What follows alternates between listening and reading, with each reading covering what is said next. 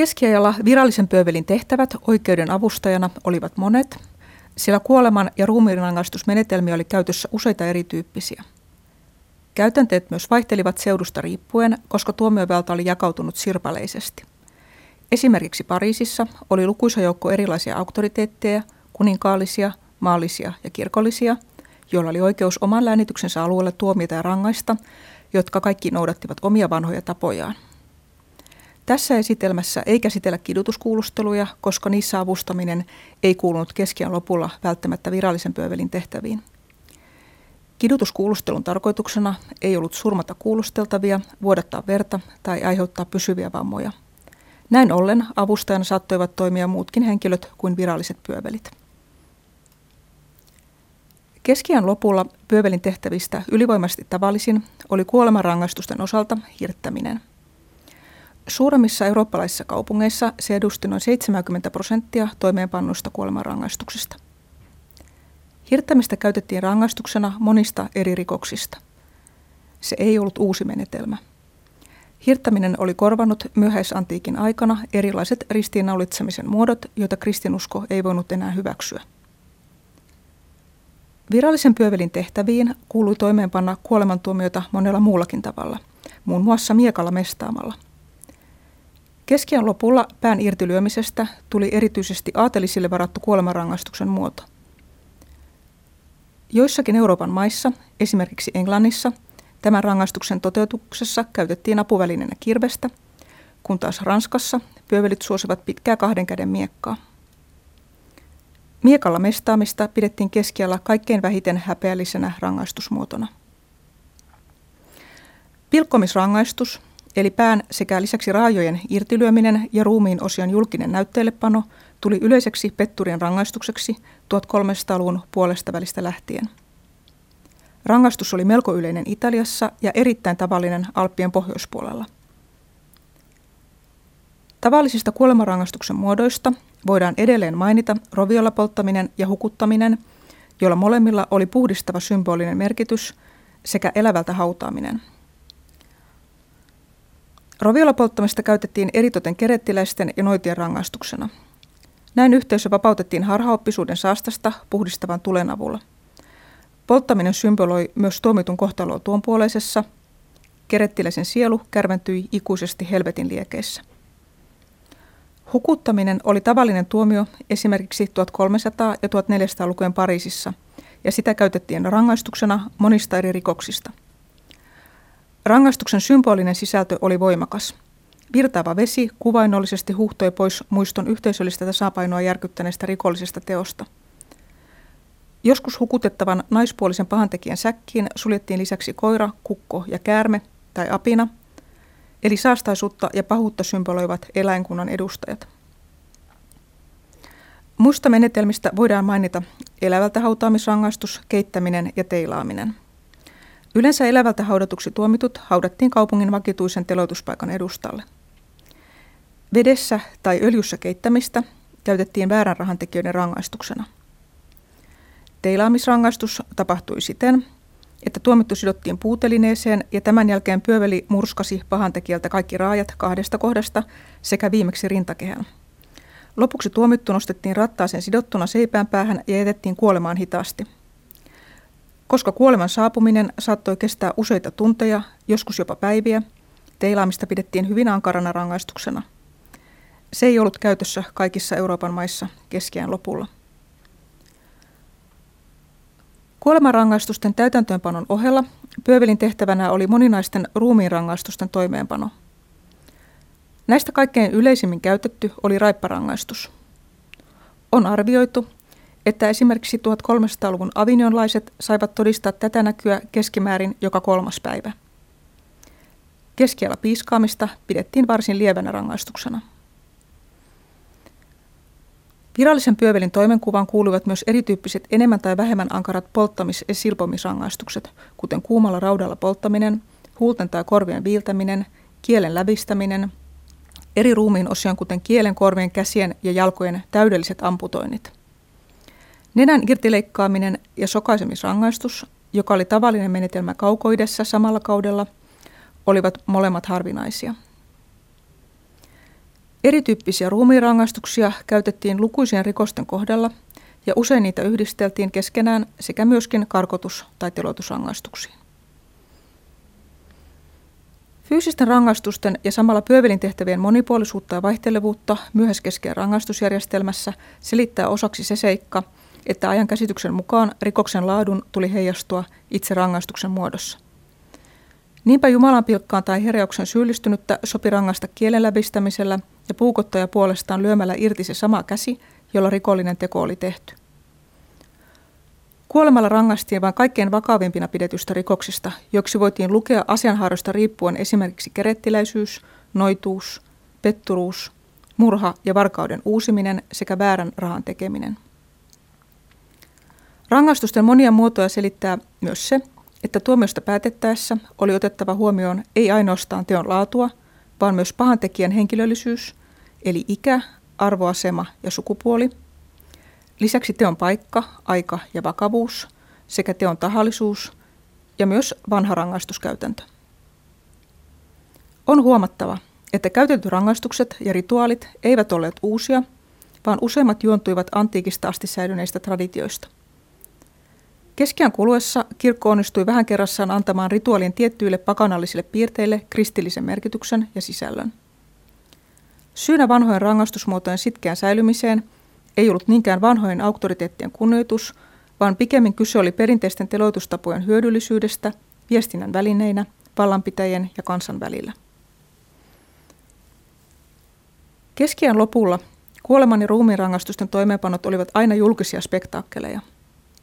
Niitä ympäröivät usein monimutkaiset, monien tuntien mittaiset seremoniat, jotka alkoivat aamulla ja huipentuivat iltapäivällä. Rangaistusseremonioita oli tavallista kokoontua seuraamaan sankoin joukoin, eritoten silloin, kun tuomittuna oli joku kuuluisa pahantekijä tai silmää tekevä. Rangaistusmenojen julkisuus ei ollut sikäli hätkähdyttävää keskiajan ihmisille, että kuolema ei muulloinkaan ollut yksityinen tapahtuma tuon ajan yhteiskunnassa. Niin ylhäisten kuin alhaistenkin keskuudessa kuolemaa ympäröi aina julkisuus ja monimutkaisten riittien ja eleiden järjestelmä.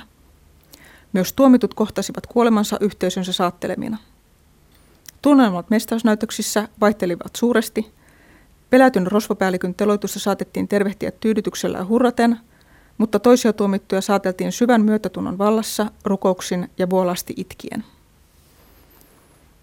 Kuolemanrangaistusten ja muiden rangaistusseremonioiden julkisuus oli tärkeää juuri siksi, että rituaalin tarkoituksena ei ollut vain pahantekijän rankaiseminen, vaan niiden tuli toimia auktoriteettien viestinä koko yhteisölle. Rituaalin avulla välitettiin sanomaa rikollisesta teosta ja sen särkevän harmonian palauttamisesta. Seremonioiden tehtävänä oli myös korostaa ja vahvistaa hallitsijoiden valtaa sekä alleviivata rangaistuksen oikeudenmukaisuutta. Rangaistuksella oli tärkeä esimerkillinen tehtävä. Niiden avulla rikoksia suunnittelevia varoitettiin pysymään kaidalla tiellä. Myös kirkko hyväksyi fyysiset rangaistukset ja piti tärkeänä niiden pelote- ja esimerkkiarvoa. Pyövelin työhön kuului rangaistusten toteenpanon ohella myös tuomittujen ruumiiden jatkokäsittely. Monet painajat riippuivat viikkoja tai jopa vuosia varoittavina esimerkkeinä vakituisilla teloituspaikoilla. Kun omaisille lopulta myönnettiin lupa painajan hautaamiseen, oli pyövelin tehtävänä noutaa ruumis teloituspaikalta. Niiden painajien jäänteet, joita kukaan ei kaivannut, pyöveli heitti jätekuoppaan. Vakituinen teloituspaikka, jossa pyöveli työskenteli, sijaitsi tavallisesti kaupungin muurien ulkopuolella, yleensä kukkulalla, vilkkaasti liikennöidyn kulkuväylän varrella. Matkamiehille ruumiita täynnä olevan teloituspaikan näky kaupungin edustalla oli viesti siitä, että seudulla arvostettiin ja ylläpidettiin esimerkillistä lakia ja järjestystä. Teloituspaikka viesti ulkomuodollaan myös alueellisen oikeudenjakajan arvoasemasta. Rakennelma muodostui kahden tai useamman pilarin kannattamasta poikkipuusta, jonka varaan tuomitut ripustettiin. Tavallinen seigneur oli oikeutettu kahteen pilariin, linnanherra kolmeen, paronilla pilareita oli neljä, kreivillä viisi ja herttualla kahdeksan. Kuninkaallisen oikeuden pilareiden lukumäärä ei ollut rajoitettu, mutta Pariisin Montfauconin teloituspaikalla niitä oli yhteensä kuusitoista. Montfauconin teloituspaikka sijaitsi Pariisin koillispuolella. Se oli perustettu tuhatkaksisataaluvun alussa ja valittiin kuninkaallisen oikeuden toimeenpanopaikaksi Ludvig Pyhän hallintokaudella. Alkuperäinen rakennelma, joka oli mahdollisesti kokonaan puusta, korvattiin kivisellä vuonna tuhatkolmesataakaksikymmentäviisi. Rakennelma oli mittasuhteeltaan mahtava. Kokonaiskorkeutta sillä oli noin kuusitoista metriä. Neljässä rivissä seisovat kivipilarit oli yhdistetty sekä huipulta että puolesta välistä parruilla, joihin oli kiinnitetty pitkiä rautakettinkejä. Niihin tuomitut ripustettiin roikkumaan kahdessa kerroksessa. Parhaimmillaan Montfauconin teloituspaikalla saattoi riippua yhtä aikaa jopa yli viisikymmentä ruumista. Rakennelman ylempi kerros oli varattu tärkeämmille henkilöille ja alempi muille. Pilariston keskellä oli ristikolla varustettu kuoppa, johon pyöveli heitti putoilevat lahonneet ruumiinkappaleet. Pilareita vasten oli myös vakituisesti pystyssä puolisen tusinaa pitkiä tikapuita, joita pitkin pyöveli voi viedä tuomitut ylös. Pilarit, poikkiparrut ja tikkaat valkaistiin kausittain kalkilla ja liisterillä, mikä auttoi niiden kunnossa pysymisessä ja teki myöskin teloituspaikan näkyväksi hyvin pitkän matkan päähän. Koska ruumiin ja kuolemanrangaistusten menetelmät olivat lukuisat keskiajan lopun rangaistussysteemissä, pyövelin viran vakituinen ja menestyksekäs hoitaminen ei ollut itsestäänselvyys. Se edellytti vankkaa ja monipuolista ammattitaitoa. Pyöveli joutui työssään alttiiksi monenlaisille vaaroille ja vahingoittumisen riskeille. Palaamisen vaara oli suuri käsiteltäessä tulta ja hehkuvan kuumia rautoja polttamisrangaistusten yhteydessä. Myöskään erilaisten teräaseiden, kuten veitsien, puukkojen, kirveiden ja miekkojen käsittely ei ollut koskaan täysin vaaratonta. Varsinkin mestauksen menestyksekäs suorittaminen ranskalaisten pyöveleiden käyttämällä painavalla kahden käden miekalla oli tehtävä, jossa kömpelöimät epäonnistuivat helposti. Toisaalta tuomitut eivät suinkaan aina olleet yhteistyöhaluisia. Usein kävi niin, että esimerkiksi hirsipuun tikkailla pyöveli joutui käsikähmään tuomitun kanssa ja lopputulos saattoi olla epäedullinen pyövelin kannalta. Pyövelin oli oltava fyysisesti vahva ja taitava menestyäkseen työssään, minkä ohella häneltä odotettiin erehtymättömyyttä. Missä tahansa ammatissa saattaa sattua virheitä, mutta pyövelin toimessa niitä ei sallittu. Keskiajan lopulla sattuikin usein niin, että mestausseremonia päättyi raivostuneiden katsojien hyökkäykseen. Taitamattomien pyöveleiden lynkkauksia sattui erityisen usein tuhatneljäsataaluvun lopussa ja tuhatviisisataaluvun alussa eri puolilla Eurooppaa. Ja jos pyöveli säästyikin kansanvihan ilmaukselta, oli kömpelyydestä kuitenkin yleensä seurauksena jokin rangaistus auktoriteettien toimesta. Kyseeseen voi tulla esimerkiksi palkkion pidättäminen tai vakavampi rangaistus. Pariisin pyöveli Robin Serre joutui apurinsa Jacques'n kanssa poispotkituksi epäonnistuneen teloituksen seurauksena elokuussa tuhatviisisataaseitsemän. Oikeus julisti molemmat miehet epäpäteviksi ja menettämään virkansa. Vuonna tuhatviisisataakaksikymmentäkolme pariisilaisauktoriteetit rankaisivat pyöveli Hôtillonia vankeudella kömpelyyden vuoksi. Tehtävänä oli ollut mestata Greve-aukiolla eräs ovenilainen aatelismies sekä tämän nuori palvelija. Syystä tai toisesta kokenut Hôtillon epäonnistui molempien tuomittujen kohdalla. Hän tarvitsi enemmän kuin yhden miekaniskun rangaistuksen läpiviemiseksi. Oikeuden määräyksestä Hôtillon vangittiin mestausseremonian jälkeen ja suljettiin Prevostin, eli kuninkaan kuvernöörin vankilaan Châtelethen. Hôtillonin pätevyyttä kuitenkin arvostettiin siinä määrin, että hän sai vapauduttuaan jatkaa virassaan. Hôtillon oli nimitetty Pariisin pyövelin tehtävään jo vuonna tuhatviisisataakuusitoista ja hän toimi siinä vuoteen tuhatviisisataaneljäkymmentä.